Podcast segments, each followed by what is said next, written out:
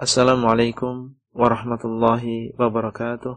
Alhamdulillah wassalatu wassalamu ala Rasulillah wa ala alihi wa sahbihi ajma'in.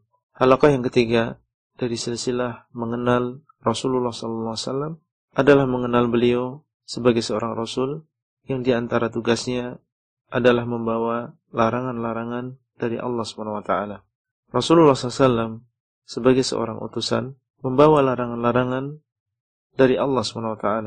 Beliau sampaikan larangan-larangan tersebut kepada kita semua supaya kita menjauhi. Beliau SAW bersabda, "Ma nahitukum anhu fajtanibuh."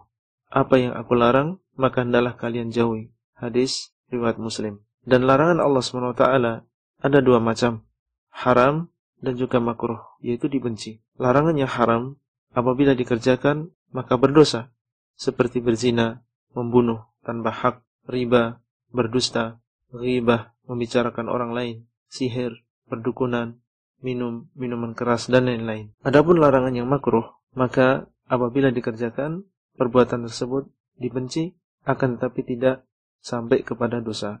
Seperti misalnya memakan bawang merah dan bawang putih dalam keadaan masih mentah, makan minum dengan bersandar, tidur sebelum sholat isya, dan lain-lain. Kita sebagai seorang muslim dan juga muslimah hendaklah meninggalkan larangan-larangan tersebut dan yakin bahwasanya Allah SWT tidaklah melarang sesuatu kecuali di sana ada hikmahnya dan ada kebaikan bagi diri kita.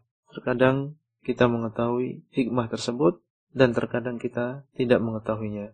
Itulah yang bisa kita sampaikan pada halakah yang ketiga ini dan sampai bertemu kembali pada halakah selanjutnya.